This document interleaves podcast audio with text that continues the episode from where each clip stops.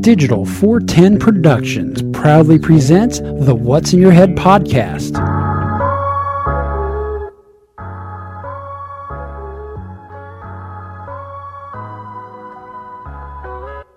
Digitized live from the Your company name here. studios in Cape Coral, Florida. It's the What's in Your Head podcast with your hosts Gordon and Don Abernathy. What's up? What's up? What's up? OG5. It's Tuesday. We're live, but barely. It is the first live podcast from the Your Company Name Here studios. And what turned out to be ground two for Hurricane Ian. I don't want to say ground claim zero or one because clearly that was Sanibel and Fort Myers Beach. But coming in uh, close to or possibly ground three for the Uh. hurricane, Cape Coral, Florida. And as you can see, the podcast studio is still in disarray. Took my green screen down, didn't have power for 10 days. Had to open the window up. One of the cats have been pissing in here, so the whole podcast studio smells the lovely smell of female cat urine, which I have to say is easier to get out than male cat urine. How would I know? Because I had a Bengal cat for many, many years. And when the lovely Loki left us, I thought my days of purchasing Jackson Galaxy's urine be gone was in the past. But uh, 10 days and uh, dirty litter boxes, and well, behold, the podcast studio now smells like a semi clean litter box. There's still a fragrance in the air, but it's not as bad as it was three days ago. See, and it smells like a meth den. Yep. When the flam- when the flamingos pointing left, the, y- the cars full, the yards. When the flamingos pointing left, the yards full of cars. There you go. Well, I'm going to um, open this up. I'm going to allow you to ask me questions and kind of steer the show because I've been. I don't know what people who didn't live through a hurricane want to learn about. So I'm going to turn the reins over to you. I'm going to let you interview me. You can ask the questions, and I will reply with the answers, and we'll maybe get some comments from the uh, the peanut gallery and all that good stuff, and go from there. we'll start off with an easy one.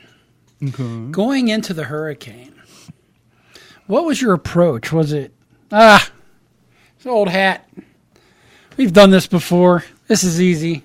It could be inconvenient, not too bad. Or did you uh, bucker, buckle down and and and go chicken little? Well, that in and of itself is kind of a tricky question because you have to take history into account. And I am taking history into account because I noticed there was one thing you did not do this time. Um, this would be my fifth hurricane in a short 18 years, but I'm only going to count three because only three affected us to the point which we went a minimum of two weeks with no power, which would have been Hurricane Charley. Um, 10 days here for Hurricane um, Ian, and 16 days for Hurricane Irma. Now, arguably, Ian was a obviously not even arguably, but is it was a lot more devastating hurricane Well, um, NASA across a larger swath. NASA posted a photo four or five days ago, and just so happened one of their satellites was pert near, as Gordon would say, right over top Hurricane Ian, 24 hours or 28 hours before it landed on Sanibel. And at that time, the entire eye was 32 miles wide. So 32 miles wide, traveling at 9 miles per hour equals you're going to get your fucking ass kicked. And that's exactly what happened. But to rewind a little bit to answer your question, and the reason I preface this with the amount of hurricanes I and everybody else in this area who has lived here since 2003. Keep in mind, prior to 2003, I don't think a hurricane has hit this area since like 1945. I mean, there's been a few on, obviously, Hugo and Andrew hit on the East Coast, but on the West Coast, it had been a long ass time prior to Hurricane Charley. a, a direct blow, so to speak? As a matter of fact, when we lived in Long Beach, California, and Dad and Melody were looking at plots of land down here, the real estate agent said, "Don't worry, we haven't had a hurricane in this area since the '60s. They always go up and hit above Tampa." well, that's one sales pitch that went out the window after Charley. Six months later, we're down here. Got Dad moved in, brand new five thousand dollar privacy fence, and it's long gone because Hurricane Charley came. And so, you guys think that the media is crazy during political season. You ain't seen shit until you lived in a hurricane area with the Weather Channel during hurricane season because this is their election night. Wet dream. I mean, it's like everything they're waiting for. And so you had multiple factors. One, you have a lot of Californians, New Yorkers, Illinoisans, and anybody else who lived in a closed state during the pandemic who decided they wanted a little more freedom in their life. They all skirted down here post haste. And so they're going to, you know, you, you need to get your hurricane update. And so most people, you'll get a local news, but you want that 24 hour update, right? Because, you know, the local news you got to catch between, you know, five o'clock at night, seven o'clock at night, or six in the morning, or 11 o'clock at night. If outside those areas, mm-hmm. you're not getting a weather update with the occasional interruption during a commercial break. And so people tune into the Weather Channel. Now, what do you need to know about the Weather Channel? All you have to know is they finally got rid of the fucking name because somebody over there wised up. But last hurricane And season, And it called TWC now?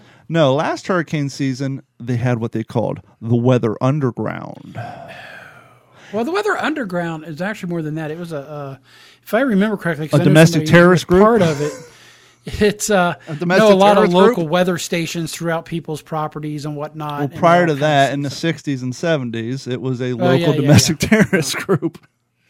But anywho, so when your people are going to the Weather Channel to get their update, Weather Channel puts real intense stinger music behind that update. Just give me this update. I mean, if if the Halloween theme song wasn't copywritten, they would play that, but they're playing clearable scary music in the background. A lot of boom, boom, a lot of low low bass and a lot of stingers and giving a news update, blah blah blah blah blah. And so as the storm's getting uh, as as the weeks roll by, it's going to go up and around and going to go to Tampa and it's going to clear us and so I really wasn't too concerned. And then, as usually happens, about three to four. Actually, it was that Friday, Thursday. Uh, No, Wednesday. Yeah, Wednesday before the storm.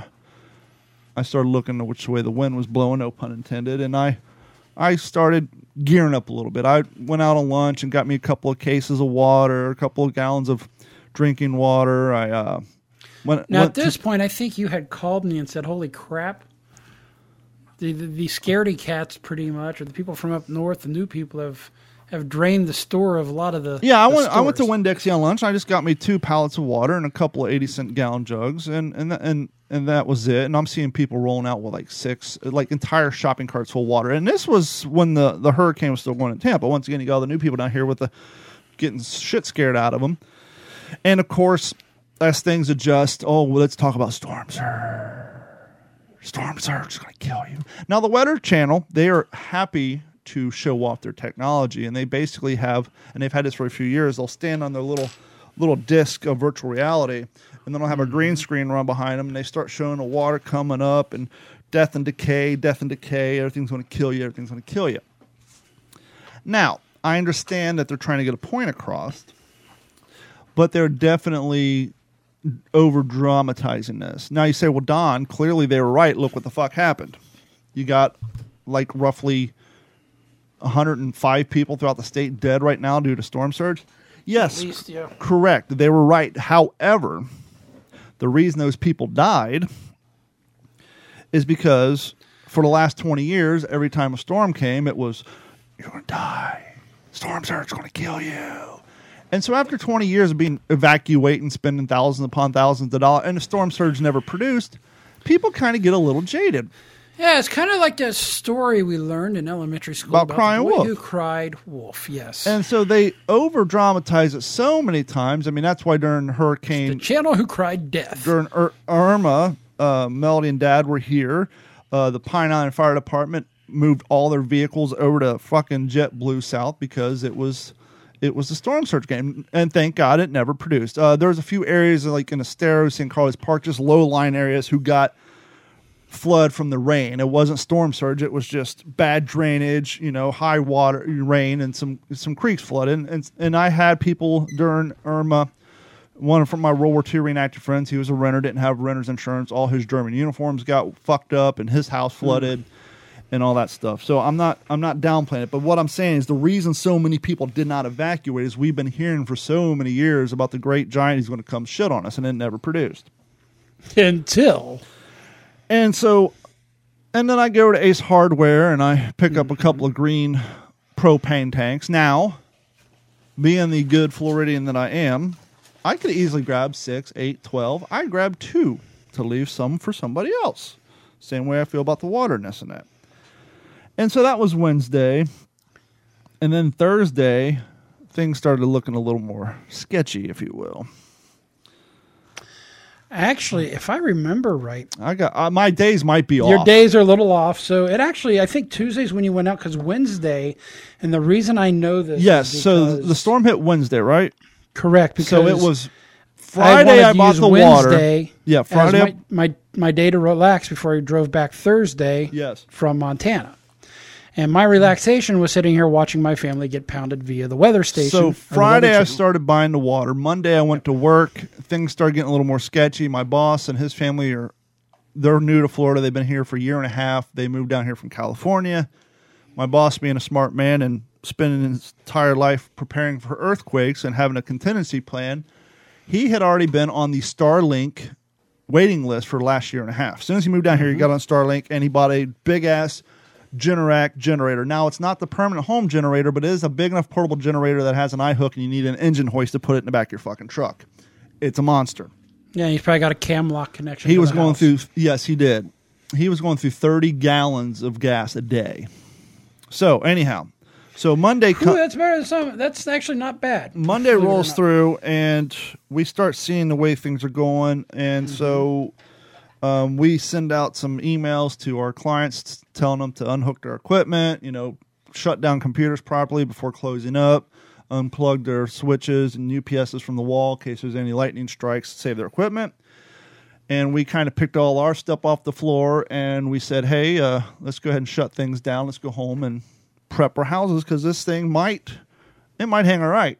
And so I came home, put up my shutters, um, bought some food, this and that and the other thing, and um, Tuesday morning I finished up my preparedness and I went fishing, as you guys saw in my YouTube video They prepared except for one thing. day before. And so what Gordon's alluding to is during Hurricane Charley, as I said, my dad just paid five grand for a vinyl privacy fence, and that was 18 years ago. So um, he lost his fence during Charley and lost some screens, but he got lucky. That was pretty much it, maybe a couple shingles here and there. And after his deductible, his insurance cut him a fat check for $125 and dropped him like a hot tamale. Kicked him down to a subsidiary. Thanks, Allstate. He had been with Allstate where every house car he had ever owned in Ohio, Texas, California, and Florida never filed a single fucking claim. Files a claim on a five thousand dollar vinyl uh, privacy fence and a new screen and for his lanai and gets one hundred and twenty five dollars and then dropped.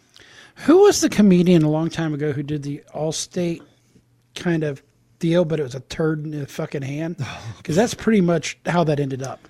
And so he paid out of pocket, had the fence put back up after labor and parts. It cost him about another three thousand dollars. And then the next hurricane came, which I think was Ivan. Wasn't destructive per se, but high winds, fence blew down, lost parts of the fence, had to pay to have it put back up. Hurricane Wilma comes along, rinse and repeat. This time the fencing guy said, Hey, after he reassembled Dad's fence, he said, Let me show you something. Now, the way these vinyl privacy fence ha- uh, happen is you have a bottom parallel and a top parallel, and then you have vertical slats. The top and bottom parallel have two tabs on each side, and basically you, you lock it in, slide it over, lock it in. And so what they showed him is you get yourself a hefty C clamp and squeeze it in the right spot. You can push the tabs in, slide it over, lift it up, unclamp it, and take the whole fucking thing apart. Save himself some money in the future. So during Hurricane Irma, we took his fence down and my fence down, stacked it up, and put it in our garages, which took about four and a half hours per fence. It's a lot of fucking work because even Oh, yes, it is. even clamping that, it's not like a, okay squeeze. No, it's squeeze up, slide it up, squeeze, slide. Uh, uh, Got to find a sweet spot, right? And it between me, Dad, Katie, and Carrie, it took us about three and a half to four hours in hot fucking sun. So it's a lot of fucking work. Now at this point, I have this vinyl fence. My neighbor to the left behind my house has a vinyl fence, and the neighbor two doors down has a vinyl fence. What does that mean? It means the guy in between us got a free fence. All he had to do was patch the easements, which he never did or put on it on gates. And so we didn't take down the fence. Carrie has a blown out knee, as you guys know. Um, I blew out Right. my knee prior two days prior because my water heater went out again. More Yeah, I did notice in the video that you were gimping along with a knee brace. Yeah, so my when I bent down to try to figure out why we lost hot water two days before the storm after I just replaced all the coils, I heard a nice tearing sound in my knee. And so Carrie's Carrie can't uh, barely walk and she had came down with what we thought was strep throat. So she's laid up in bed with strep throat, a blown out knee. I got pert near blown out knee. And we still weren't 100% sure where this fucking storm was going. Now, if you're a Spaghetti everywhere, right? if you're a fan of the uh, YouTube channel, thank you guys so much. And if you watch the video, you can see that the two days, the day before, I actually said that I have a feeling this thing's going to do a pull a Hurricane Charley and hang a hard fucking right, which it did.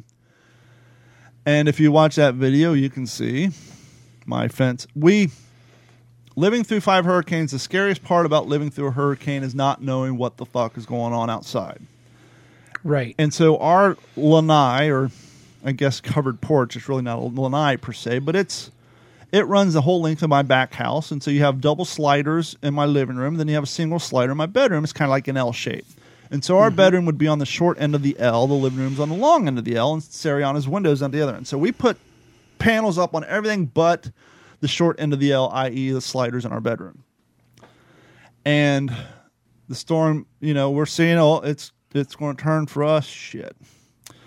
Um, start getting a few things out, getting the candles out, getting the lamps out, getting my mess tins out, um, situating some stuff.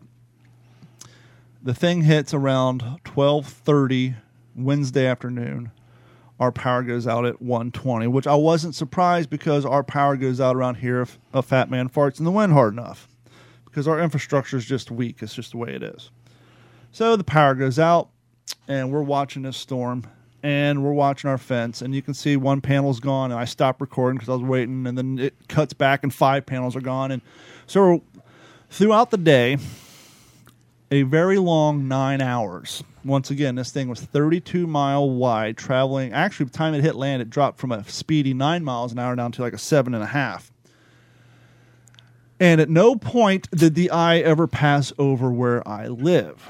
So that sounds like you rode the eye all the way around the wall. And you say, well, that's a good thing, right? Well, yes and no. The eye, being 30 miles wide, is basically, um, it's if you guys remember the movie Twister when they're in the eye, things stop. The breeze cools down, the sun comes out, and you think the storm's over. You get a little temporary reprieve. If you're in a boxing match, it's kind of like in between rounds. You can take a little breather and maybe take your dog outside, take a piss. You can go outside and maybe pick up the thing you forgot that's flying across the yard, check on damage, maybe make the last few adjustments. That never happened where I live. From 12:30 until 9:45, it was just constant boom, boom. And to give Sariana credit, at certain points, she's like, "That's bad. That's like a tornado." And I kept getting noise. It's not a tornado. It's a fucking hurricane. But there was a point where all of us, and I've never experienced this during a hurricane, our heads felt like they're being squeezed by a vice, like we're in an airplane at thirty thousand feet on the descent. bar- barometric pressure So we're all all holding our nose, squeezing, and then and um, Carrie's brother texts us during the storm, saying he's got water leaking into his ceiling. Now, for anybody who knows anything about homes, when you're already having water drip through your drywall, you got a big fucking problem. Because that means the water is coming through your roof fast enough that Yes. it has already soaked all of your insulation. It has already gotten past your AC unit and is already coming through your roof. And so I did a quick run through my house, check on my ceilings with a flashlight. By this time, it's already dark, and uh, make sure I have no water coming through. And Sarah was like, I think I just heard a tree break. I'm like, what the fuck? Well, nothing we can do about it. Power's out. And then we start hearing kaboom on on the my side of the house outside my bathroom. Kaboom, kaboom. Carrie's like, what is that? I'm like, that's the gate. That's the gate to the privacy fence, slamming against the fucking house. Kaboom for about 20 minutes, and then it stopped. Well, there goes the gate. Fucking Yeah. ripped, disintegrated. Um, and so we're sitting by the slider. I'm starting to see the slider flex a little bit. I'm like, fuck, I should have put the panels up. Should have put the panels up. And you hear me say to Carrie in that video when we're looking at the fence, she's like nose up to the window. I said, I said, back away from the window. One of those panels comes through this window. We're fucked. Absolutely. And uh, there was one of them did go through our screen, blew a nice hole in it. But uh, so you say, Don, what do you do for nine hours when you're listening to your roof fly apart and tree snapping and Lose your mind. no, we uh, played a couple games of uh, Yahtzee, taught the kid how to play chess, taught her how to play solitaire. We basically distracted her to keep her calm. But there was times I started hearing, I'm like, oh, there goes my fucking roof. Fuck. And so I text Gordon, who's in Montana, as he previously explained, and I said, "Do- well, actually, we went on Amazon and looked up tarps. Oh, there's a two pack for 25 bucks, and you hit add to cart and no internet. Fuck. Because towers are being knocked down. Everybody's no, but everybody, as soon as everybody's power goes off, that means they're no longer on the Wi-Fi. Everybody's now using the cell services. So the cell towers that are still up, not to mention your signal is being blown halfway to fucking Cuba. and so Right. we kept trying to order. And so I text Gordon. I said, "Do me a favor, go on Amazon, order me two of these tarps. I'm listening to my roof fly off right now. I've been through enough of these to know that you will not be able to find a blue tarp in this state for the next six months."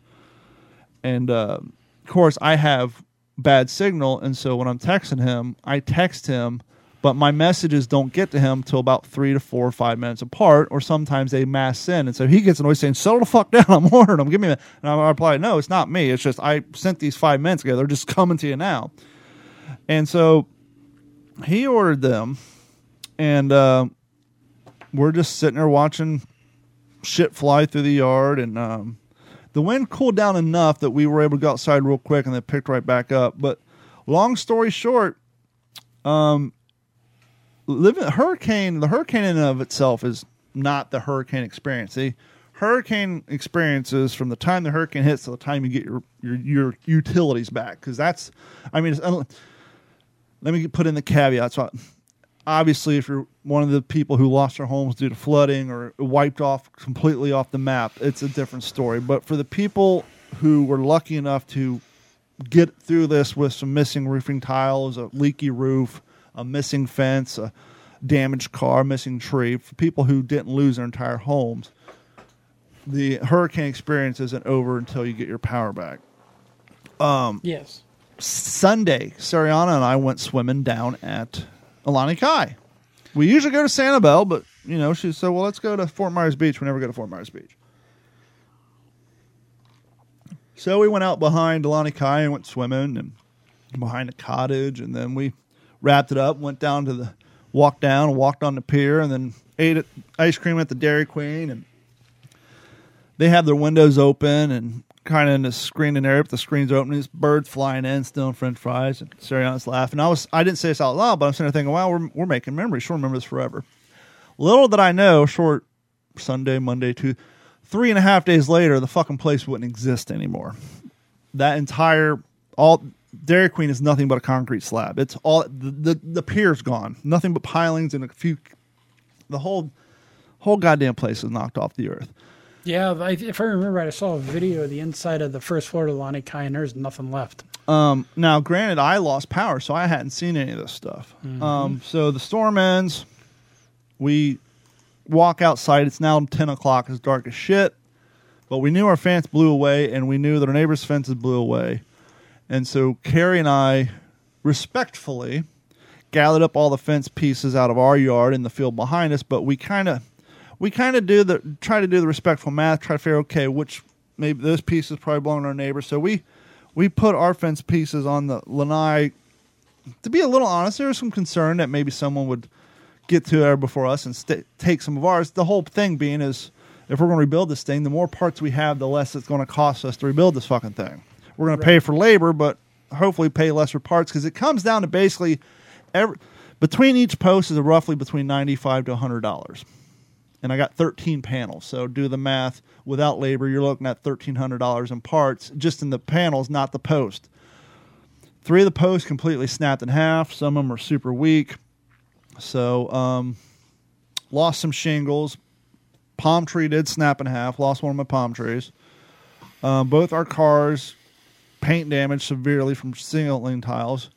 And keep in mind, I still had not no power, no TV. I have no idea about Fort Myers Beach, no radio, nothing about Sanibel. And my neighbor to the right, after living through Irma, he got himself a Generac generator, but not a whole whole, whole home generator, just a, a pretty big, hefty portable one that they mounted to the slab and chained it up, and it was behind his privacy fence.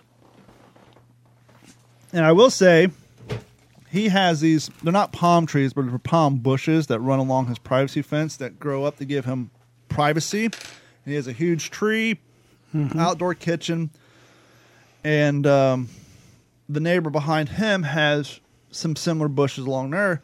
Their privacy fences did not get knocked down because of those trees, those bushes took the brunt. They were basically wiped clean. But what I'm getting at is once I rebuild my fences, I'll probably be planting similar bushes along mine for future Right. endeavors.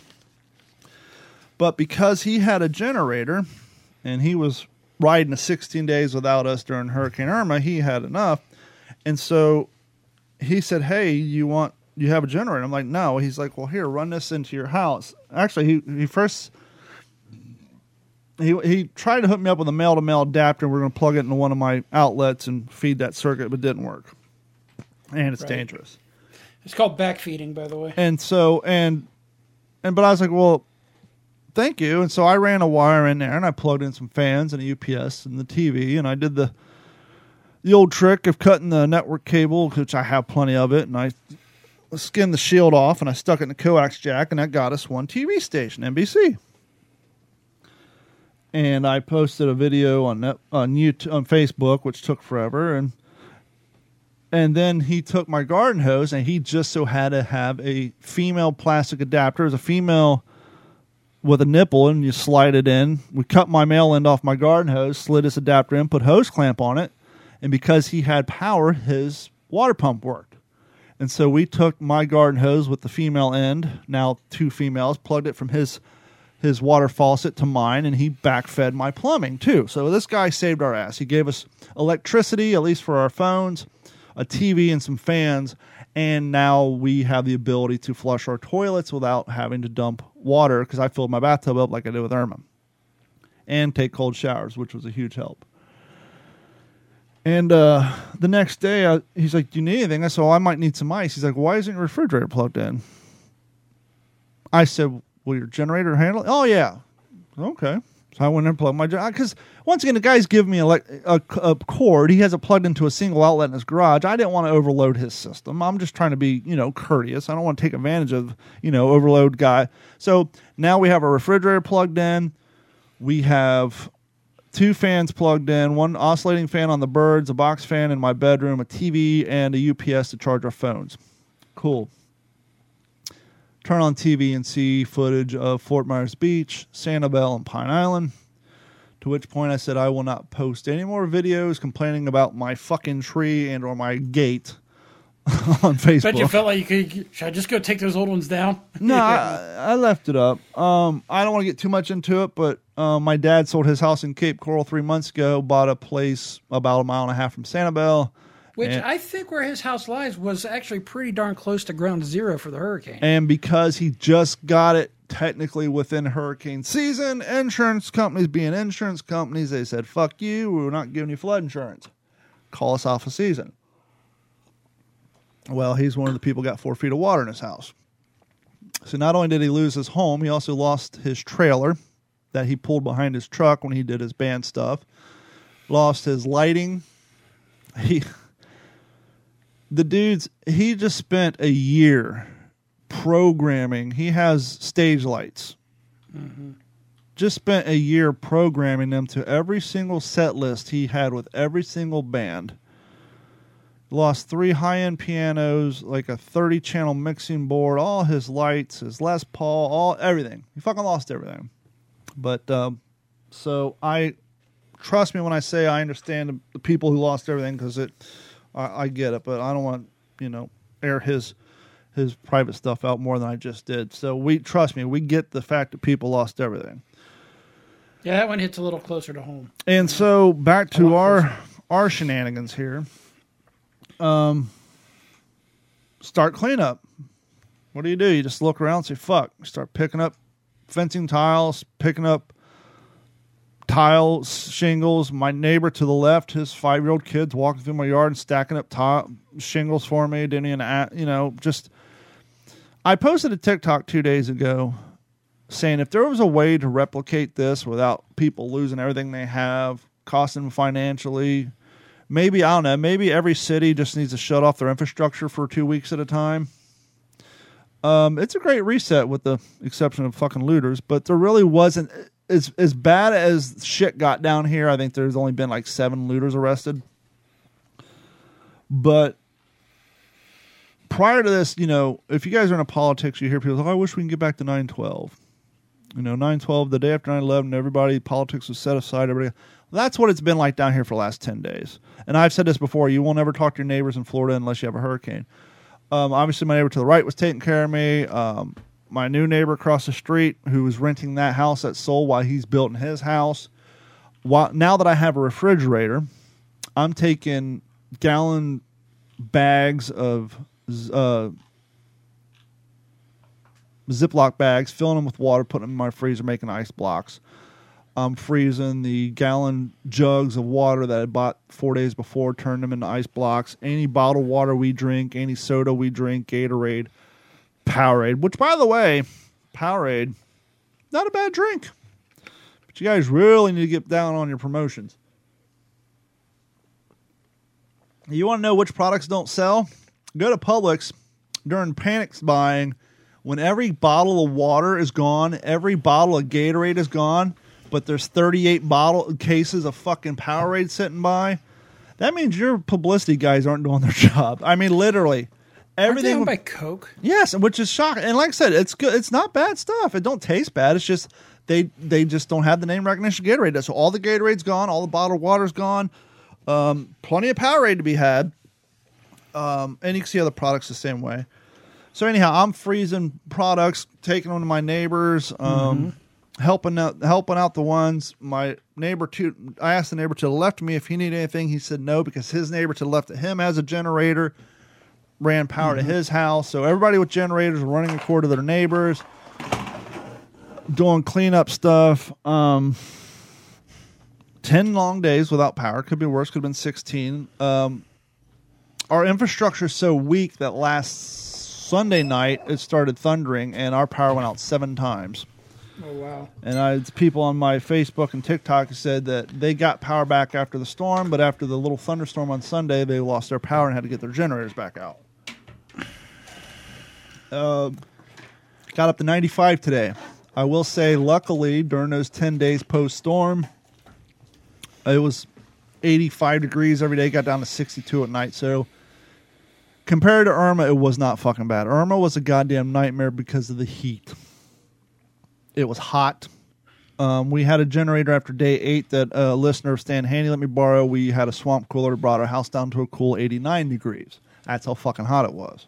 So this year, if you're lucky enough not to lose everything, if you're in the camp we were, where you lost some tiles, some roof, and you had a minimum amount of electricity and some cold showers, it was kind of like camping, really. I mean, I don't want to downplay it, but for those of us who didn't lose everything, it cold showers sucked, but for those of you who like to take cold water plunges, you're used to that. Now, I do have the benefit that I am a World War II reenactor and I spend my weekends in the wintertime camping voluntarily. And I have two mess kits.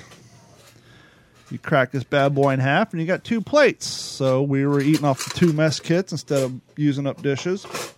I have my propane cook stove that I made for my World War II reenacting. So I was cooking on that. Um, I have a big charcoal grill that I didn't use, but I had the little portable one we have from when we used to borrow Dad's camper. I use that to save on charcoal. I had a half a bag. Of, I bought a tr- bag of charcoal before the storm came, and but I could not find lighter fluid anywhere. Now I have not grilled out in about two years, but I had a half a bottle of two-year-old lighter fluid. Ooh, does it still work? Yes, but we've all been spoiled by the majesty of Matchlight charcoal. And so when you've been using Matchlight charcoal or propane for the last 10, 12 years, you forgot the doldrums and how bad it sucks to get old school charcoal to light and how much lighter fluid it requires. Hey, I need to pause. If you can continue, I got to take these dogs downstairs. I think they got to use the bathroom, and Sure. leave them down there. So I will be right back. And so what Sorry I did to My save on upside down, just not as much as you guys right now. so what I did to save on charcoal is I walked across the street to the trash pile to where all the vegetation was, and I got some branches, some sticks, some stems. I wish he would have muted his microphone before yelling at his dogs, but whatever.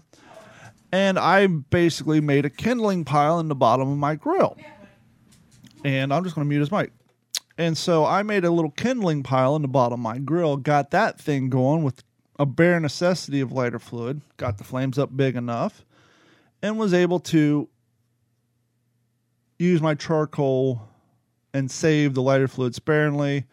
Um, grilled out a lot of hot dogs, um, sausages. I had my propane stove that allowed us to make pancakes. The neighbor Matt was coming over. We were giving him ice bottles of water, um, making ice for him. He would come over, and after about day three, I think Publix, bless their souls, Publix opened up, and actually Carrie's mom came over on day three um, just to get out of her house. She heard we had some power, came over here to charge her phones, and we decided, hey, well, let's go for a ride, take a look at the town, see how bad it is. And so we were driving around, and we said, well, let's go by Dad's old place to see how it fared, the place he sold. And interestingly enough, it didn't have a single scratch on it. That place fared fine, but there's a Publix across the street on the corner of Burnt Store and Pine Island Road. And as we're driving down, Sariana says, I see people with grocery bags. Now, I'd seen all the cars in the parking lot, and I just assumed those were the residents of Pine Island and Matlacha who maybe thought ahead about storm surge and located their cars off the island and parked in that Publix to, to preserve their vehicles and to keep them out of storm surge. But she was adamant that she saw people walking out with bags. And so we pulled in the Publix, and lo and behold, the Publix was open, and there was a line. And it was a long line. Think of like 1980s Russia shopping for bread. So we said okay. So we hopped in the line and it went quick. We were in and out, and you can see clips of this briefly in the YouTube video. And we were in and out. We were able to get soda, bread, some more hot dogs, some sausages, and hamburgers. And so we got the essentials. We made it home. And so we did a lot of cooking on the propane stove and on the on the charcoal stove. And as you left, Gordon, I was explaining how I preserved lighter fluid by making kindling piles out of the dead vegetation across the street, getting a fire going, and then putting the charcoal on top of that. No, that's that's the smart way to do it. And so a lot of lot of street, uh, a lot of driveway cooking. Um, cleared, went and cleared some houses, um, some neighbors. My buddy Zach and Rusty, they they had award, literally award winning lawns for Florida indigenous wildlife, and their trees fell over. Had to go help him. But long story short, it uh, ten days, no power, no internet. Got our internet back late last night, so the What's the Scuttlebutt podcast couldn't kick off, and so here we are. Here we are. Any other questions? No, there's a few. I just, I don't know. I my mind was going through, especially with everything Dad may have been going through, and not knowing uh, what the condition of his place was, and, and not being able to get a hold of him. But uh, yeah, dude, it just doesn't sound fun. I'm sorry. No, it's not fun. I'm not but, a fan of uh, But the I, humidity there. I'm not a fan of all the bugs there. It's funny every time we go down there, Katina gets eaten up with something. you know, it's so funny that you mentioned that because before our power got turned on, the first thing that got cleaned up is they came by with the big scooper truck and cleaned up all the vegetation. And the trash ran. It was a couple hours late, but it ran on time. And then when I was sitting out at night, um, usually they fly a Vietnam era Huey over to spray for mosquitoes, but they're actually flying brand new planes, and you can see the mist coming out. So they're spraying for mosquitoes, getting ahead of that. I didn't see one in the daytime, but I'm pretty sure I saw them at night. Verizon took a pretty good hit down here, as they did with the other storm. It sounds like T-Mobile may have been the, the best carrier down there. And word on the news was that Verizon was flying drones to A, get damage footage and to act as range extenders. So they were actually flying drones that were boosting the Verizon cell signal. Yeah, that makes sense, and that's good that they've thought ahead of time. I'm, I'm sure they've got those things posted up in various locations throughout. I wouldn't have expected it though. Now, if they're DJI drones, that may be a problem now because they've been They've been banned.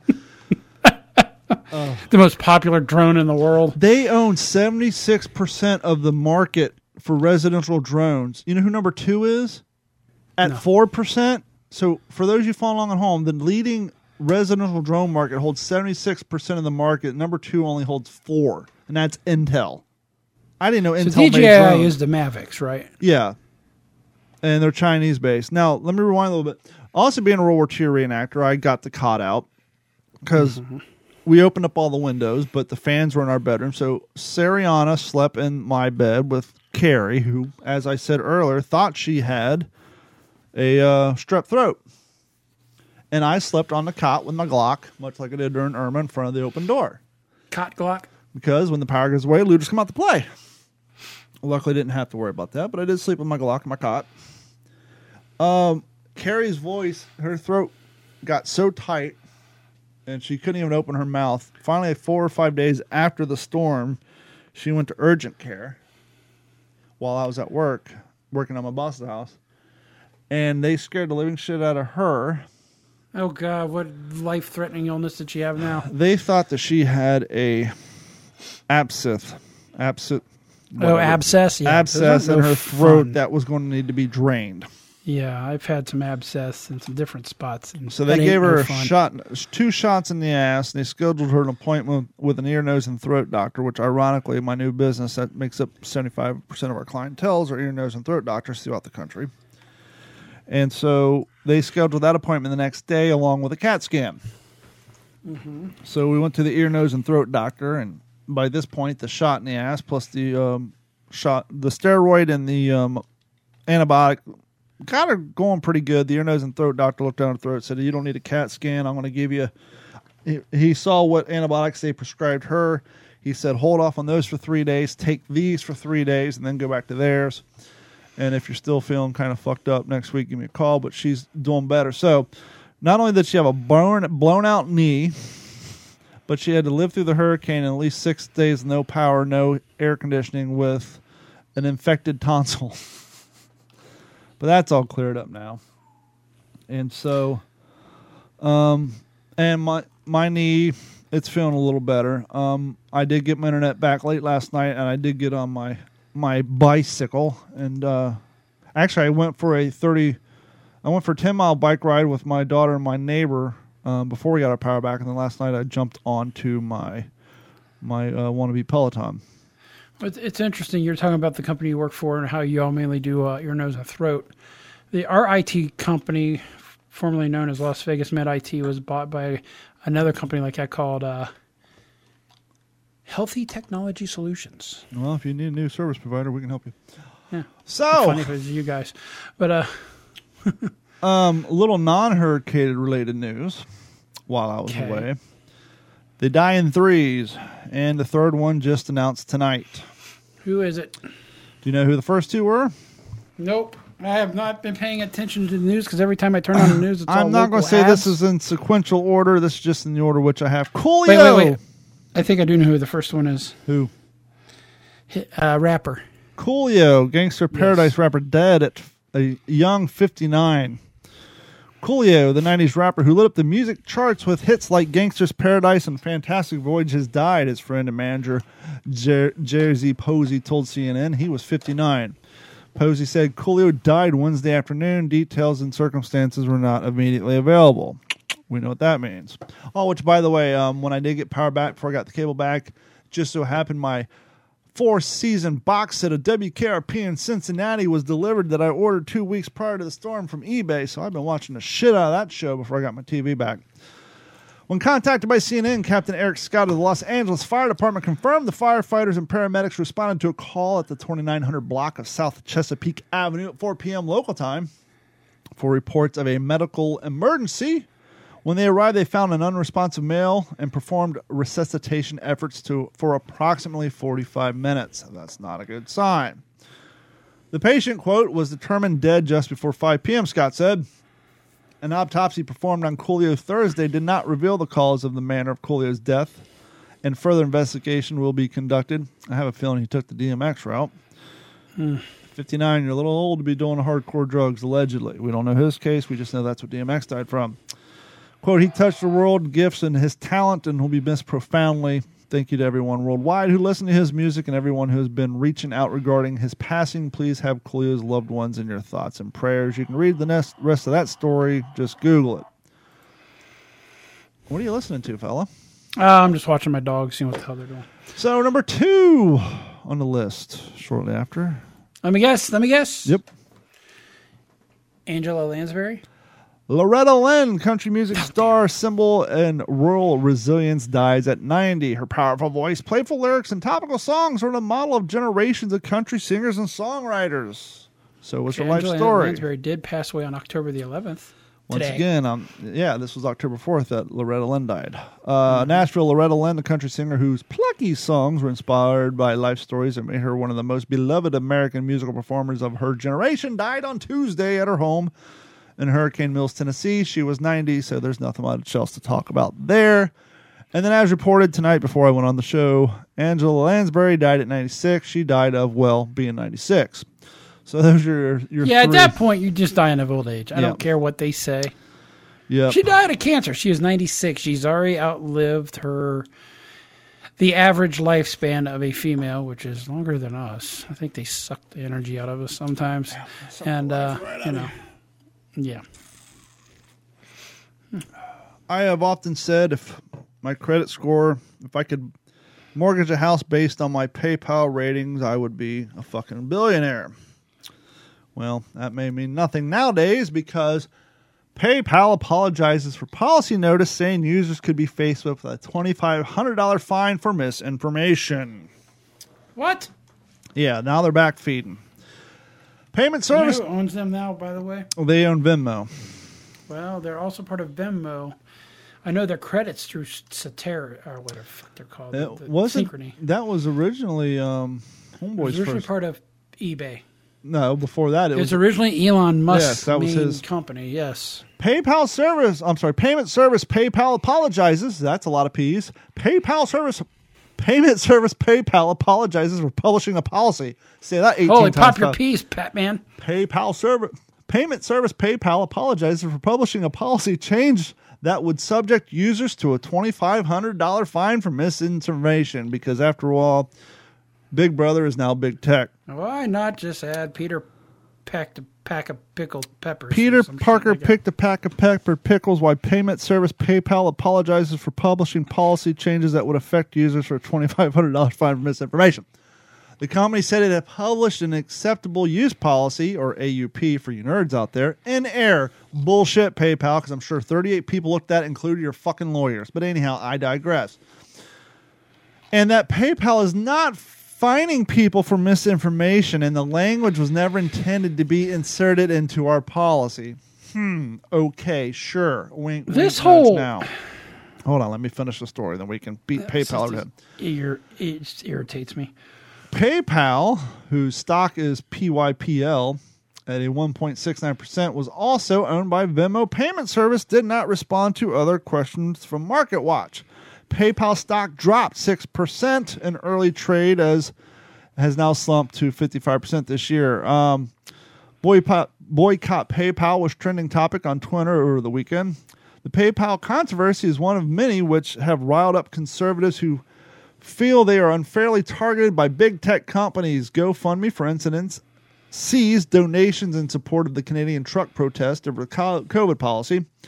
Privacy has been cited as major concerns. But long story short, what the agreement policy said was that it long, basically is if PayPal had determined that you have a site that uses their services and your site is publishing misleading or misinformation on your website, tweets or whatever, that they would just automatically take twenty five hundred dollars out of your fucking bank account as a So fee. who determines what's misleading misinformation? Because a lot of the stuff that was deemed misleading during COVID has actually come out to be kind of factual. the big tech people who tend to be left leaning progressive who listen to the talking points coming out of the Democratic and Progressive Party is a short answer.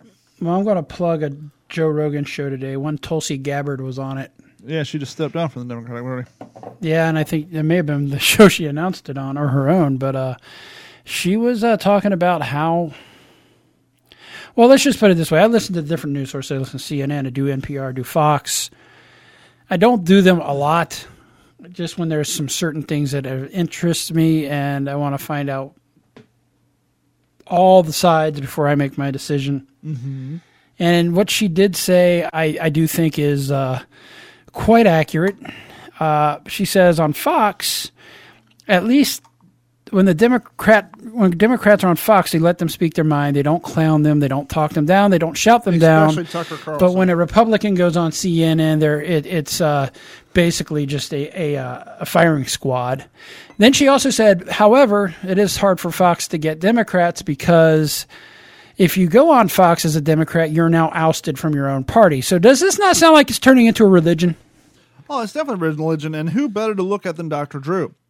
Dr. Oh, yeah. Drew used to have a show. Well, on- Tulsi Gabbard's good because she was a, a Democrat. I know, but back to the media angle, Dr. Drew used to have a show on HLN, which was basically a subsidiary of CNN or MSNBC. It was a extreme left leaning Is uh, CNN headline news? CNN headline news. And so once he started um, talking uh, out of school, he quickly got banished from all things CNN, even though he had a show on their network for fucking years. And I'm sure she is now. Tulsi Gabbard is probably now considered, you know, because once you step out outside of the lockstep with the Fuhrer, Yep. you will uh, you will be outed. Um, she basically said, "Yeah, the Democratic Party no longer likes uh, freedom of speech." Well, gee, imagine that. We can only see that a mile away. Yeah, But, uh, luckily, and- but people what's are interesting finally is starting to wake up to it. Well, we thought the Democratic Party was the anti-war party when we were growing up. Yeah, but the Democratic Party of yesterday is now It's basically moderates. JFK would be a Republican by today's standards. You know, now we got the threat of nuclear war that's as big as. Well, hold on. I, I want to be fair and balanced. My biggest problem with Fox News, well, not my biggest problem, but one of the annoyances, I've got a lot of problems with Fox News. and I love Greg Gutfeld and I love The Five. Those are the two shows I watch. But yes. the biggest problem they have is they always refer to they always talk about the media says this the media it's like hey fuckers you're part of the media too. Quit trying to separate yourself. You- you- well we're Yes. not a news you're on a channel called fox news. News is in the fucking name so stop saying you're not part of the media. You can say you know those people. I get it you don't want to name them by names but when you're constantly saying the mainstream media or the media is doing this motherfucker news is in your name. Fox news you're part of the media. So change kind of like kind of like my complaint with Adam Carolla lately. I've actually, yeah. Adam Carolla. Bet it's similar to mine. well, no, uh, I. Listen to him forever. I have, and it's not. It's not something that's going to make me stop listening, but it just annoys the shit out of me. He did it again today. So he's always complaining about wokeism and the changing and the possession of the language and changing the language, and I completely agree with him. And he'll have on some people who think the same way he does, specifically people of the His- Hispanic persuasion. One of them is Ed Calderon, who is a great guy. He was a cop in Mexico and uh, worked. He So comes, he's basically got his own little echo chamber going on. no, that's no, not at all. You're not. Let me finish my thought On and and so he he complains about the hijacking of the language and one of the things he points out especially when he has hispanics on there is now that the woke and usually women and now it's no longer latino and latina it's latinx because they're trying to take Yes. and so he's always saying, This is so stupid with Latinx.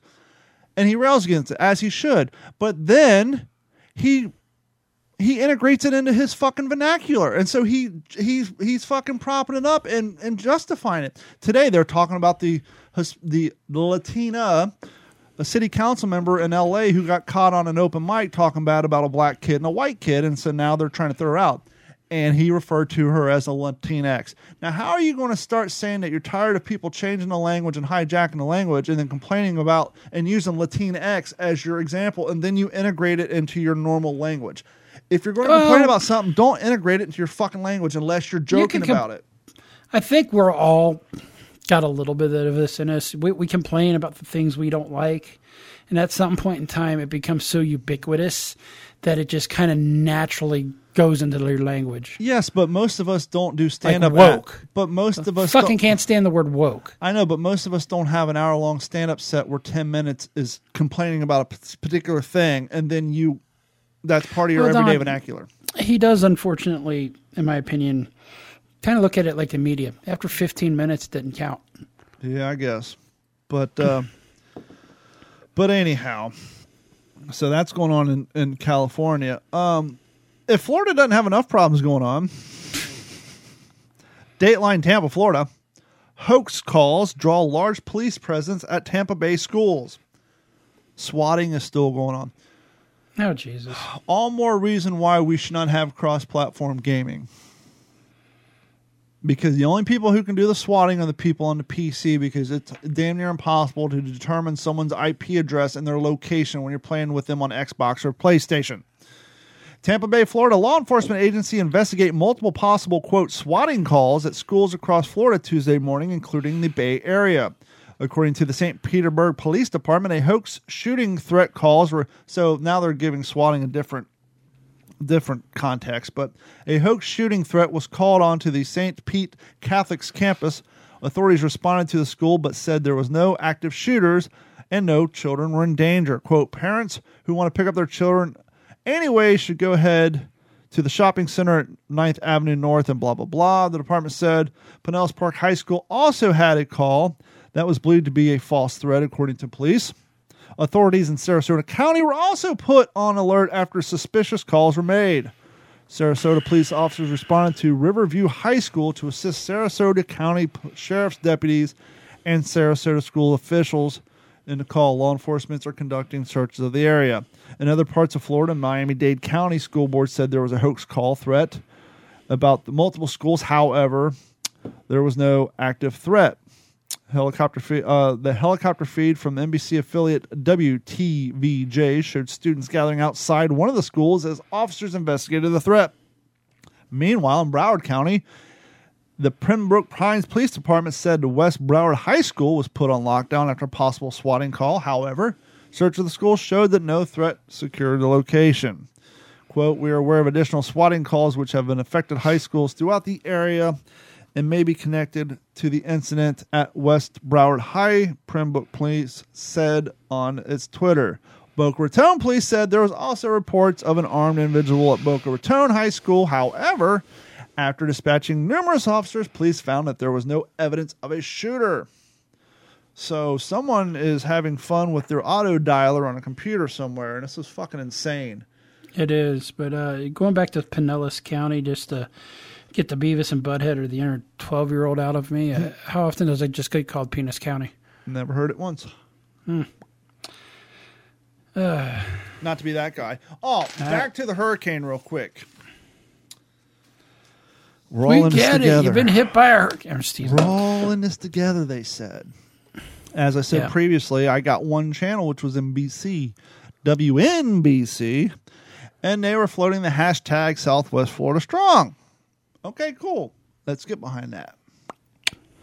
Now you would think the hashtag Florida Southwest Florida Strong was some ubiquitous, ubiquitous, ubiquitous internet hashtag to show that we're all in this together.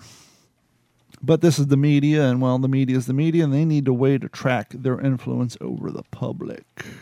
Now you're saying, Don, you sound a little bit cynical. How do you know? Because I worked in radio. I know. So tonight I was watching Wink News, and they were showing their coverage and their commercials. And they went to commercial break, and that's the first time I watched Wink News in the last 10 days. I usually watch Wink News over NBC News because, well, it's a better news service. And they went to their commercial, and once again, I just thought we're all in this together, Gordon, because that's what they've been saying. We're all in this together. Hashtag Southwest Florida Strong. But no, Wink News is hashtag Gulf Coast Strong. And I said, oh, wait a minute. We're not in this together.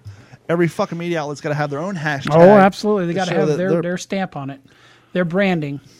Now, I complained, and to be consistent, I complained about this after Hurricane Charley. It drove me fucking nuts. For three and a half years after Hurricane Charley, Fox News was real bad about this. They would show footage to promote their weather channel about how we're on your side. We're there for you. And for three years, poor bastards in Port Charlotte and throughout would have to see video footage of their homes, their properties, their lives fucking destroyed, being used as a mm-hmm. promo on the fucking news. And I get it. You got to sell your product. but they're already doing it. It's all about branding, man. Branding's fine. You want to use footage of your asshole standing in the creek, pretending like he's being blown away, which you've already saw fucking Weather Channel before the storm. There's the guy, his fucking crash helmet and his parka. He's flying away. He's holding on. There's people walking their dog in the background. We hear, we see it all the fucking time. If You think they would learn? No, because they're they're padding their portfolio so that after because a lot of these guys are local weathermen who are who are being reached out to on behalf of the Weather Channel. and They're padding their Hey, portfolio uh, to get a better. hey, Mr. market. Weather Douche. I know you've applied to. Uh, you sent us a resume to to come onto our channel and a bigger market. tell us our expertise. But can you please explain the uh, this little miming that you've done? Oh, that won't end up in their portfolio. They'll cut that out. But what bothers me, and uh, NBC's real bad at this, and they got one right now. Once again, you want to show the footage of your weather woman crying. Cool, that's heartfelt. She works for you. She's getting paid. But do you think the people you guys interviewed in front of their fucking dilapidated, flattened out property who are crying, do you think they knew the rules of media? that whatever you say into that camera, the media company can use whatever way they fucking wish. And this poor woman who's crying because she lost everything is now being part of an shown 38 times a fucking day to promote your news channel. Yeah. I'm sure if you would have said to, hey, Sheila, can you sign this waiver so we can use this picture of you crying in all of our fucking advertising spots to promote our, our weather station? Possibly, They said that maybe Sheila would have wanted got her beak wet too. Maybe they did, but I doubt it because working in radio, when you call that radio station and you're on the air, you unknowingly signed a waiver. And once you call that radio station, they record you. They can use your phone call for whatever way they want. And I'm assuming the local TV news is the same way.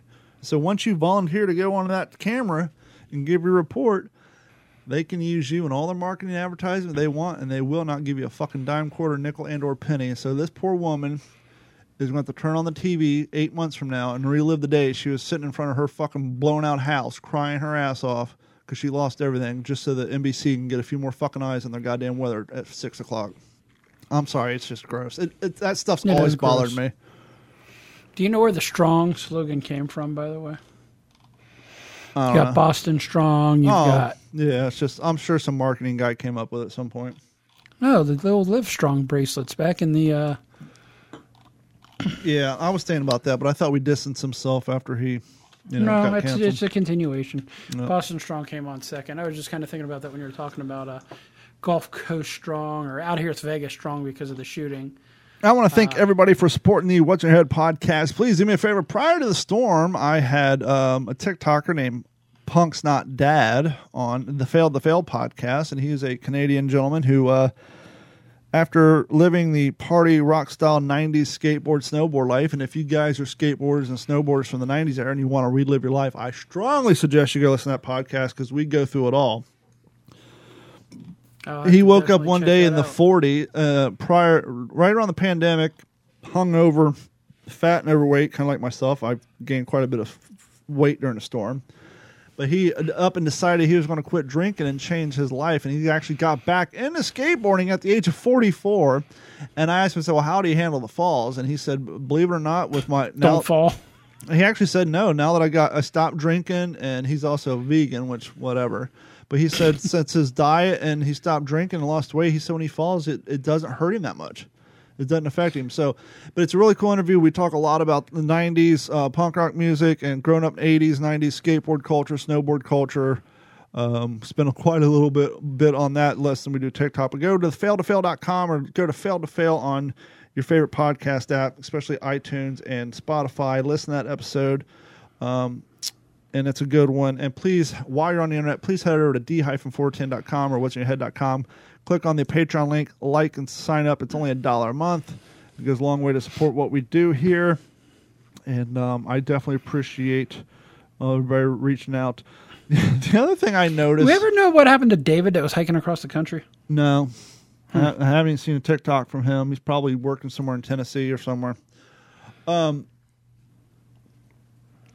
I think a lot of people use hurricanes as a chance to bulk pick up all the shit that's been in their garage. Right. I've been seeing a lot of front load washers out on the curb, and I doubt they all got fucked up during the hurricane. I just, Right. I'm seeing stuff like, okay, there's a big wheel from five years ago.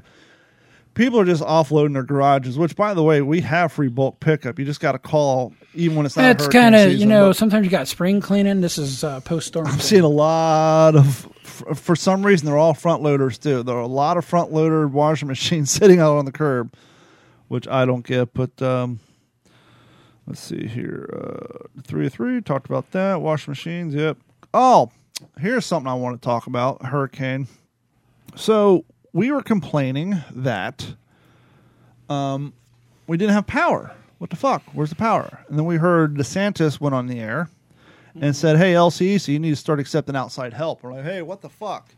And so the scuttlebutt was that the reason FPL was getting power back so quickly was because they had brought in all this outside help, and that LCEC wasn't accepting it. And I speculated on a TikTok that now has sixty-five thousand views, and I said it was purely speculation on my part, and I don't know that maybe LCEC didn't want to pay for the extra labor because they're co-op. They basically buy the power and sublet all FPL shit and resells it. And to be fair, we've had issues with LCEC long before this hurricane, and even in non-hurricane issues, there's even no, there's always problems. right. But LCEC has come out and said, "Hold the fuck on." Uh, reason we don't have power so quickly is because the city of Cape Coral told us they needed 48 hours to do their fucking rescue and damage assessment before we activate the power lines. And the Cape Really? Coral's like, "Well, hold the fuck on. We only asked for 24 hours." And I know there's already people asking for the mayor to be recalled because people were pissed. And so let's see if we can get down to the bottom of what really I tell you, happened. I saw your um, sheriff. yeah. He's a bit of a spaghetti bender, isn't he? Yep. Yeah, he. Uh, Eight days after the storm, and power lines like this one are down all over Cape Coral. Tonight, we're learning that LCEC might be further along in restoring power to Southwest Florida's largest city, if not for a case of miscommunication. 24 hours may not seem like a lot of time, a but when you don't fucking have power or warm water, it can seem like forever. I'm looking forward to life again. It's like we're living in a third world country. Jody McConnell's home has mold because of the flooding and now needs to be gutted. I would love for them to have been around here sooner. LCEC E didn't start restoring power in Cape Coral until Saturday morning. They said it's because the city requested 48 hours after the storm for the safety of out their first responders. They wanted to have their search and rescue operation without the threat of perhaps live wires down. But a city That spokesperson tells sense. NBC2 that they only requested 24 hours, not 48. I'm going to be very blunt. I don't know what all this drama is out there that there was a two day delay preventing anybody from doing anything. I don't know where that is coming from. It's all frustrating when you're misplaced from your home and you have no running water and you have no power. It's an inconvenience for anybody who's living it. It's terrible. McConnell knows that Cape Coral was harder hit than many other areas, but is frustrated knowing that her power might be back on sooner if not for miscommunication. I would love to have my power back. That's what I can say. LCEC says they're working as hard as they can to get the power back on in Cape Coral, and they hope to do so by Saturday. Reporting in Cape Coral, Hope Salmon, NBC2. So there's a major thoroughfare coming up behind my road that intersects with another major thoroughfare, and I was coming up the other day before I had power back, and I saw the pole trucks out there. They're putting up new poles. It was beautiful. that's got to be exciting. And then I saw a fire truck, and then I saw police, and I realized, oh, this is Cape Coral. Things are getting back to normal. Some poor son of a bitch was driving down the street in his lifted suburban, uh, I'm sorry, Silverado, minding his own business. When some dipshit came around the corner and some miniature SUV rear-ended his Silverado, pushed him into a brand new power pole that was just planted probably 20 minutes before and broke it fucking half. And I'm thinking, Jesus Christ, they just got this new power pole up. Somebody rear-ended this fucking Silverado. He broke the pole. Now they got to clean up the cars, clean up the mess, dig up another pole, replant it. It's like fucking Christ. People, go home. Get out of the fucking roads. Oh, welcome to Cape Coral. Ah. Yep, so I probably would have got my power back earlier if people weren't driving around acting like assholes. So, have you been enjoying the AC the last couple of days? Yeah. Oh, I did want to say too. Um, I told you about this. Um, I had cleaned up all the shingle particles throughout my my yard and stacked them across the street. And word came down the road that we're looking at rain this weekend on Sunday. This the storm that I told you caused us. And so I, you- your ta- your tarps had not shown up yet, and I'd gotten up on the roof, and I had one tarp in my garage. I covered up a patch, but then I started walking the the peaks of my roof, and there were tile missing. And you could see the plywood, and you can see the gaps where they butted together on the peak. Yep. And so I was like, shit, I gotta do something about this. I don't want any water my house. For those of you who ever played Fallout 4 or any sort of post apocalyptic game where you have to what they call grind and find stuff, that was my life. I was going through the garage, opening drawers. Ooh, found a box of roofing nails with 75 nails. Add that to the inventory. Cha-ching. Walked out the street, picking up, okay, this tile, picking up used stacks of roofing shingles, went back up on my roof, and I was patching. Not the big areas where you can see the tar paper, but just covering up the areas you can see the, The ridge. the, The peak, ridge, the and. I'm, I'm, I'm, I'm like literally living Fallout 4 or fucking Walking Dead, just trying to scavenge anything I can to patch my roof up. It's like this is fucking crazy. So I spent probably three days on my roof, but it's all good to go, I guess. Until well, until it actually gets properly repaired. But Well, see, that's the thing Carrie's getting nervous about because she's seeing people on Facebook complain saying that for some reason, and I won't believe this until, which, by the way, the day the generator got turned on next door, my neighbor said, Hey, my adjuster's coming tomorrow. Do you want me to send him over? So I had an adjuster come over. I sent him my information. I'm waiting for them to call us back, but it's going to be a long road. But Carrie's seeing people on complaining, saying that they're for some, and I don't believe it until I see it. Some people are saying that their hurricane deductible is a lot more than normal deductible, and that that their roof claims aren't being don't meet the deductible or some bullshit. So we'll see. you think it could be if the, if that is true? Do you think that could be, be the result of the issues with hurricane uh, with the insurance industry in Florida with all the the bad companies that dumped and everything else? I don't know. I got Lloyd's in London because, as I explained to you guys about four months ago, my insurance policy was dumped because they couldn't pay out, and my deductible was like twenty five hundred bucks. But so It's between my, between my fence and my roof, I could probably be over that. I'm sure because Oh, easily. Your roof's probably because you be- can't patch shingles. You got to scrape that shit off and do the whole fucking roof because they have to start at the bottom and work their way or top and top work their way down. down. Yeah, it's got to. You, I mean, a skilled guy might be able to patch, but you still have to scrape off over half the roof. You're not just going to do a 20 foot section. So, Right. Well, they may be able to do a little bit. I've seen it patched before, but I don't know. Yeah, but at ninety dollars an hour for you know, you got six or seven guys up there. It's They're easily going to be. It's easily, and and my fence too is easily going to exceed twenty five hundred bucks. So, but How we'll would your see. cars be if you had terracotta roof tiles? Oh, fucking destroyed? That's five hundred dollars a piece for deductible on those. They both need complete repaint. I was going to ask you. Hey, this is going to help you fix some. Well, I was going to ask you. I'm not going to do it because it costs more money. But I was like, hmm. Even though my door jams would still be the old color, I wonder if I should go to that that uh, Toyota Racing Gray from three years ago. Oh, you're talking about it's called cement, Yeah. by the way. But Yes. no, I think I'll stick with my metallics. I don't have to redo my door jam. Yeah, I mean, at that point, you just. You know what's funny, and we've talked about this before. It's not even funny.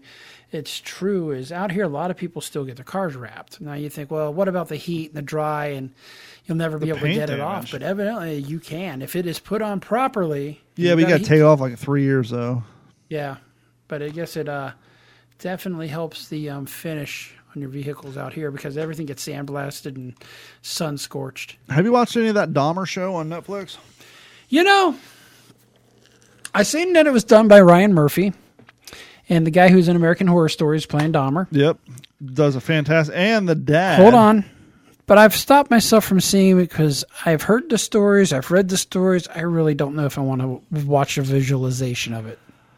I wasn't sure how I felt about watching it, just because you know we were around when that shit happened. I was in middle school, and uh, there was a lot I didn't know. But we started watching it, and yes, Dahmer's played by the cat who played all the great. He's been in every American season Horror of American Story. Horror Story.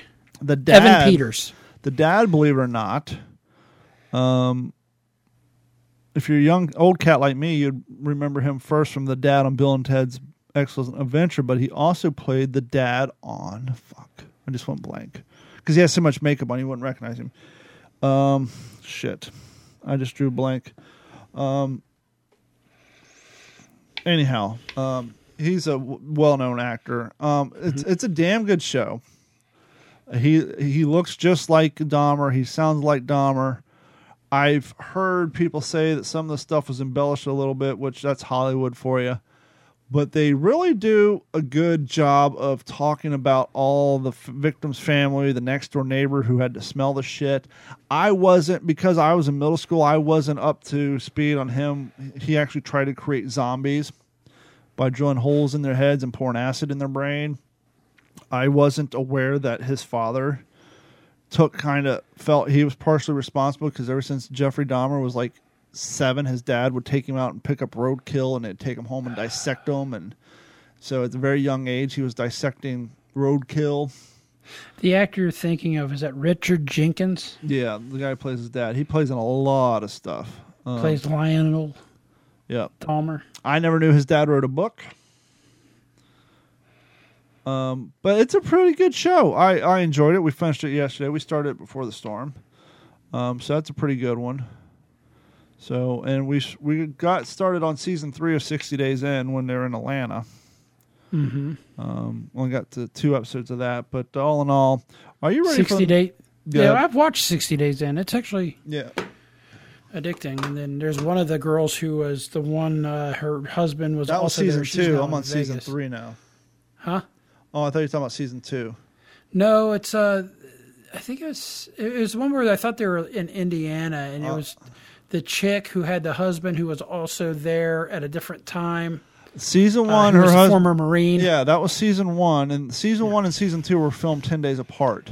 Yeah, before- Ashley is her name. Yeah, And, I'm uh, on she's, season She's local here. I'm on season three that takes place in Atlanta jail, and the people Yes. signed up like, "Uh, this ain't what we saw," because they thought they're going to go another some podunk town, and now they're in fucking Atlanta. Like, uh, this yeah, ain't Clarksville. It's rough. I haven't. It's- I've only seen. Like Would you do that? No, Because I know we've talked about it before, and I don't think you've seen it yet. no, do that I wouldn't because I would be the type to be the one who afraid, and I. I'm sure it's happened. I haven't seen the episode yet, but I'm afraid I'd be the guy who catches charge where my 60 days would quickly turn into five months. Um, Right. Now, you would say, well, why would a husband and a wife do that? And they don't talk about it on the show, but as, a, as somebody who's participated in filming, I know what SAG minimums are. And if you notice, all those people, with the exception of Muhammad Ali's daughter, who's not exactly wealthy, they all kind of have something in common. Now, there's no talk of money because there's no prize money, but SAG minimum is $12 an hour. And technically, you're on set 24 hours a day. So you do 60 days in, you're going to come out roughly making about $65,000 before taxes. Just like when you go on Naked and Afraid and you're on Naked and Afraid for 21 days, you think that's $12 an hour at 12, 24 hours a day, you're going to come out of there, you know, with about And 30 that- grand. And, there may actually be hazard on top of it. Yeah. And so that that husband and wife who were in there 10 days apart, they probably cleared 120, 130,000 dollars was all said But you done. think they were members of SAG? No, but I If wasn't it's a reality, I- I wasn't a member of SAG either, but I got minimum $12 an hour. right? that- But you were a, a background actor, or they're, a reality docu series, so I don't know how that works. It's still all the same if they because for example, if you watch Naked and Afraid like that came out this season, even though they're in uh-huh. like fucking they're in like the Amazon, the poor bastard from the third world town who's driving his boat has a fucking COVID mask on because of Hollywood protocols. It's a these people are out in fucking the jungle. Everybody there has shots, and yet the director, the producer, the medics, and the guy driving the boat all have fucking COVID mask on because they have to follow Hollywood protocols. So, and even if it's not SAG, they still have to get paid the state of Indiana's minimum wage because you're still technically working for the production company. Now, 60 days in, 100% Netflix. No, it's still A&E, isn't it? It was A and E, and so I'm Yeah. sure they, you know, twelve dollars maybe maybe they made ten dollars an hour. That's still ten dollars an hour twenty four hours a day. You know, you're still clearing. You know, Here you go. You ready? Yep. One user of 60 day in resident, blah, blah, blah. I'll, I'll keep reading. Uh, A&E, one hour shows typically about 375000 per episode. yeah, because they got to pay the people who are involved. At most, they're getting paid about three grand an episode. Yeah. So So yeah, same with that alone show. So yep. about $54,000 for the show. Yep. So yeah. So I was so okay. You're so close. twelve fifty. It's about nine dollars an hour, twenty four hours a day. So you're thinking, you know, you're roughly making what twelve hundred dollars a day, give or take, Yeah, not bad. before taxes. But you know how long it takes a wife wash, clean the smell of jail off after. Yeah, but like, let's say you're doing naked and afraid or something, right? And you say, well, how are these people? How can they afford to take 21 days off of work? Well, they're getting paid. They just set their fucking shit to auto pay, and they come home and 20 days, and they made more money in 20 days than most of them making Well, eight months.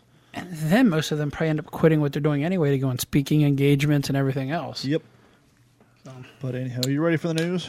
Yeah, it's going to just be a couple of quick ones. And we still don't have a sounder of this. We're live from Las Vegas, Nevada. Gordon Abernathy. Gordon, how are you doing today? I am doing all right. Um, but this lady out of Fort Myers. Hold on. Programming note, I meant to get this early. We were supposed to have the fine people who took over Beaver Lick Trading Post on tonight, but due to the Yes. hurricane. Uh, so we were going to reschedule. They were thrilled that we talked about them on the last episode that all three of us were together. So probably, hopefully next Tuesday or the following Tuesday, uh, we're going to have the fine people who've taken over the Beaver Lick, Tra- Beaver Lick Trading Post. Is that technically Union or is it? No, it's Big Bone, Kentucky. Uh, actually, I think it It's like on the outskirts. Union. Yeah, I think it's technically Union, Kentucky. It's uh, actually it's Beaver Lick, Kentucky. yeah. So there you go. Yes, it is a real town, a real name, a real village. Anyway, Back to the news.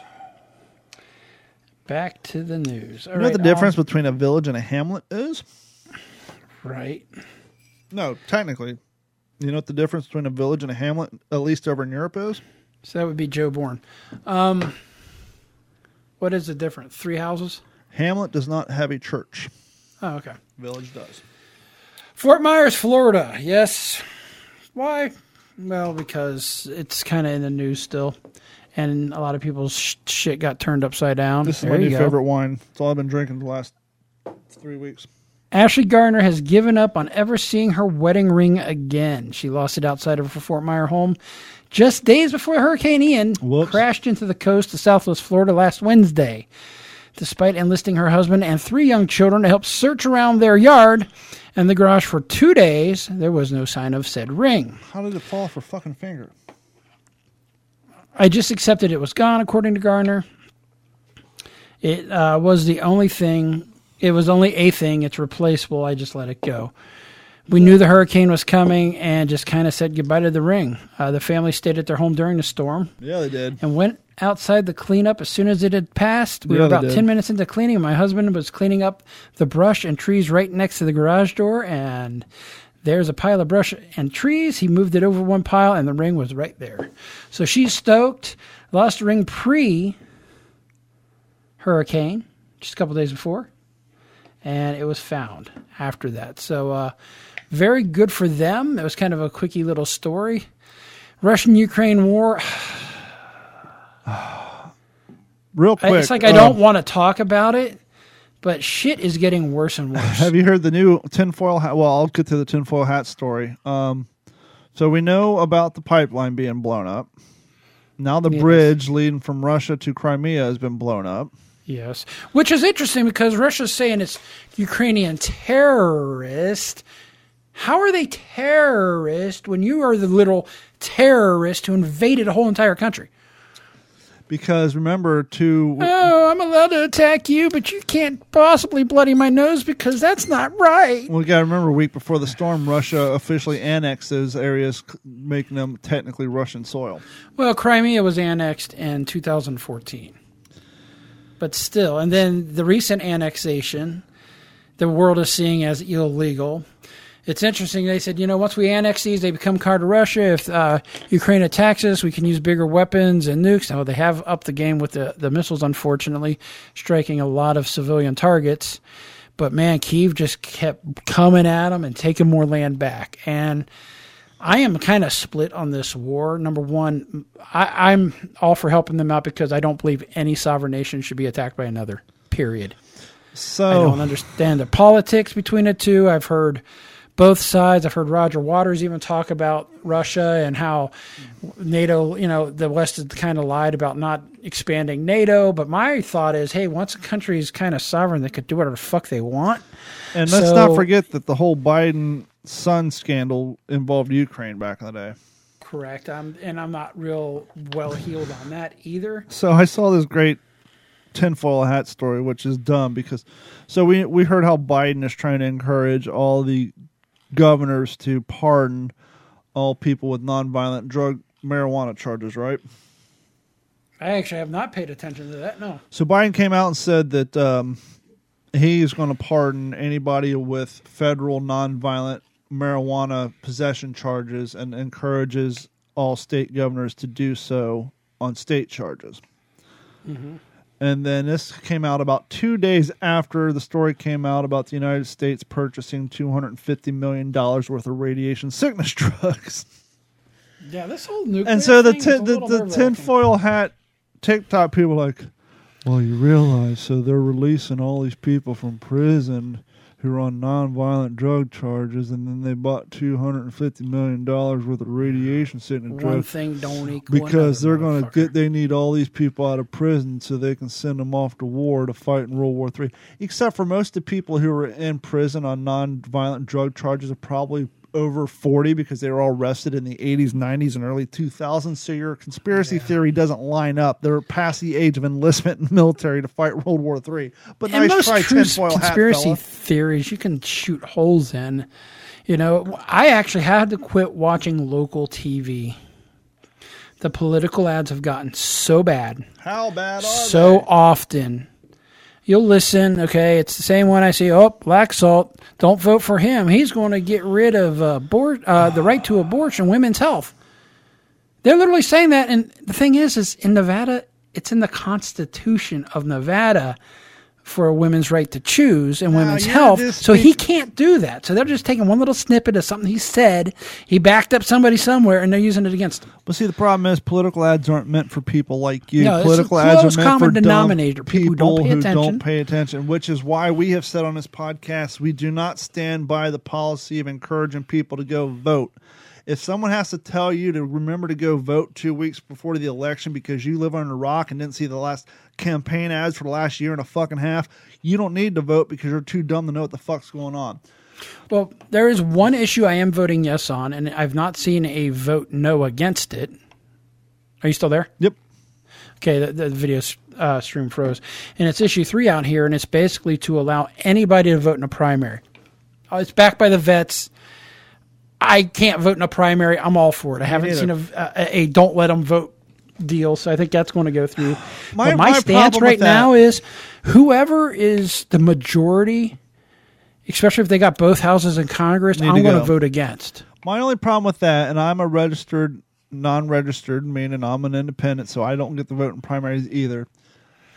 Is I don't like this bullshit game where Republicans will go register as Democrats to go vote for the worst possible candidate in Democrat primary, and the Democrats will register as Republicans long enough to vote for the worst possible Right. Republican, and then switch parties. I think and that's, that's, bullshit. why that's this dirty whole voting because it doesn't matter what party you're in you, you would be able to vote for whatever so they could see then how many democrats you know you're actually going to be able to see who voted for whom on what party they were affiliated with. I am so tired of everybody, especially in the progress. I'm not going to say liberal because they're not liberals. In the Progressive Party, turning everything in the fucking race.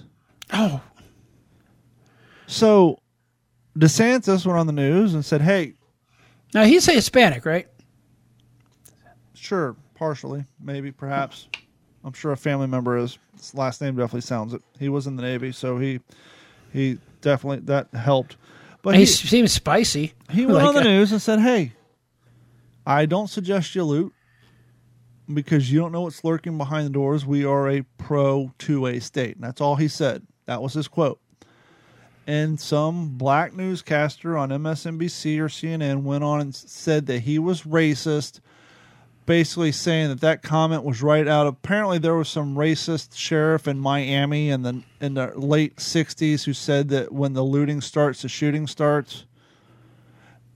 And so she's saying to him, who's to say it's not a person of color they're defending themselves not to mention, who's to say it's not a bunch of crackers doing the looting? hey I'm, it's an open carry state do you know how many uh, minority people actually see open carrying out Which, here? by the way, if him saying if you loot, you get shot, that you automatically assume the looters are black, you're the fucking racist. Absolutely and that's and then, the problem and then when Kamala Harris went on the fucking news and, oh jesus christ and Yeah, uses the new never get up there. catchphrase for race, equity, because that's the new catchphrase, said that they need to restore power to the poor, the poor forgotten communities based on equity before anybody else. It's like Jesus Christ. And then there was a DeSantis was going to do a. Uh, he was doing a news thing, and some left leaning reporter started down the pipeline. He said, "Stop." Yeah, I saw that. He said, "We're not doing this. I understand you attacking me because it's political season, but that nonsense is attacking all the people on this stage that have nothing to do with politics. Knock it off." Don't politicize every little fucking move. They are, and I was. That's why I didn't want Biden down here. I'm like, don't, don't send Biden down here. Well, I have to admit, the faces DeSantis was making behind I was Biden. like, don't send Biden down here because it's just more shit the media is going to use to try to politicize shit down here.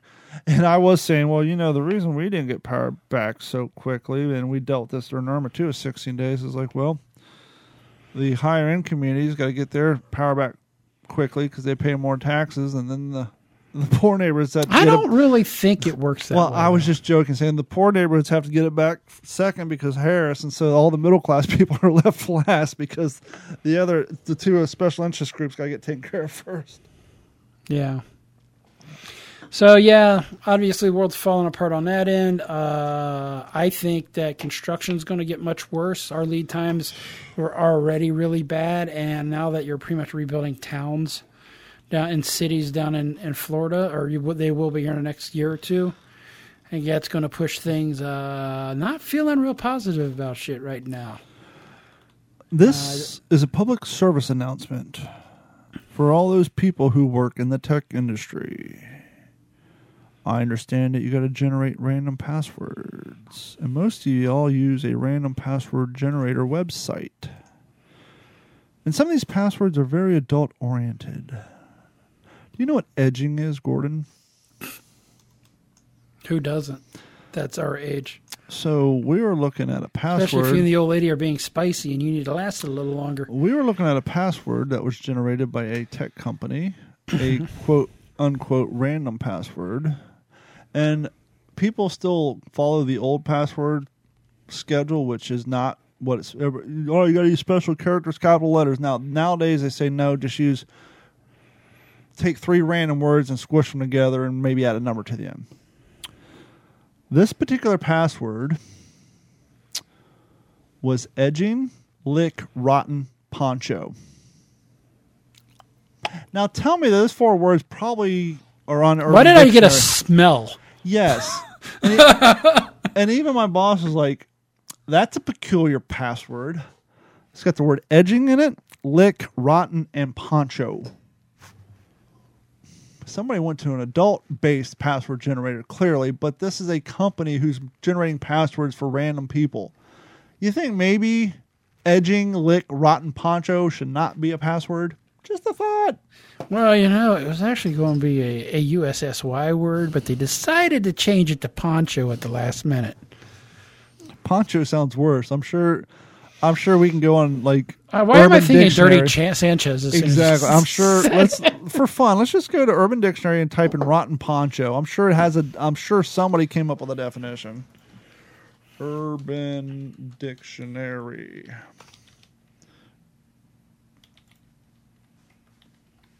Rotten poncho.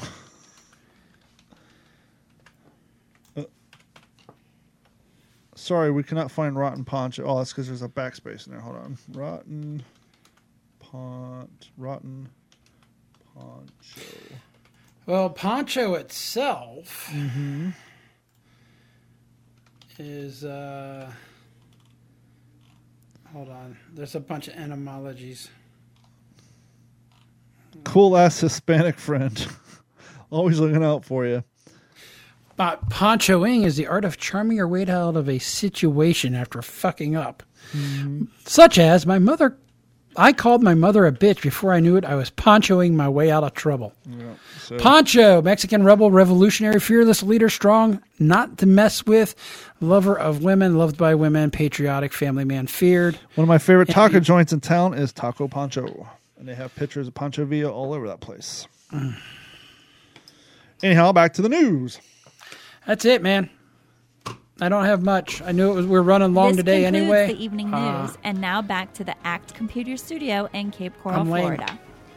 That's going to wrap it up for this episode of the What's in Your Head podcast. Once again, thank you guys so much for your continued support. If you want to support the channel, head over to what'sinyourhead.com, click on sign up for the Patreon link, or maybe go buy a t shirt. A nice Suck It Up Buttercup t shirt, or times we live in, get yourself the Second Amendment shirt and um, sport that bad boy proudly. Use the promo code I listen, all capital letters, all one word. I'll save you like $5. But thank you guys for the continued support. It's getting late. I'm getting tired and I got a headache. So thank you guys so much. And we will talk to you all next week. And please go check out the Fail to Fail podcast at failtofail.com or uh, your location of your favorite podcast. And we will talk to you all next week. This has been a Digital 410 production.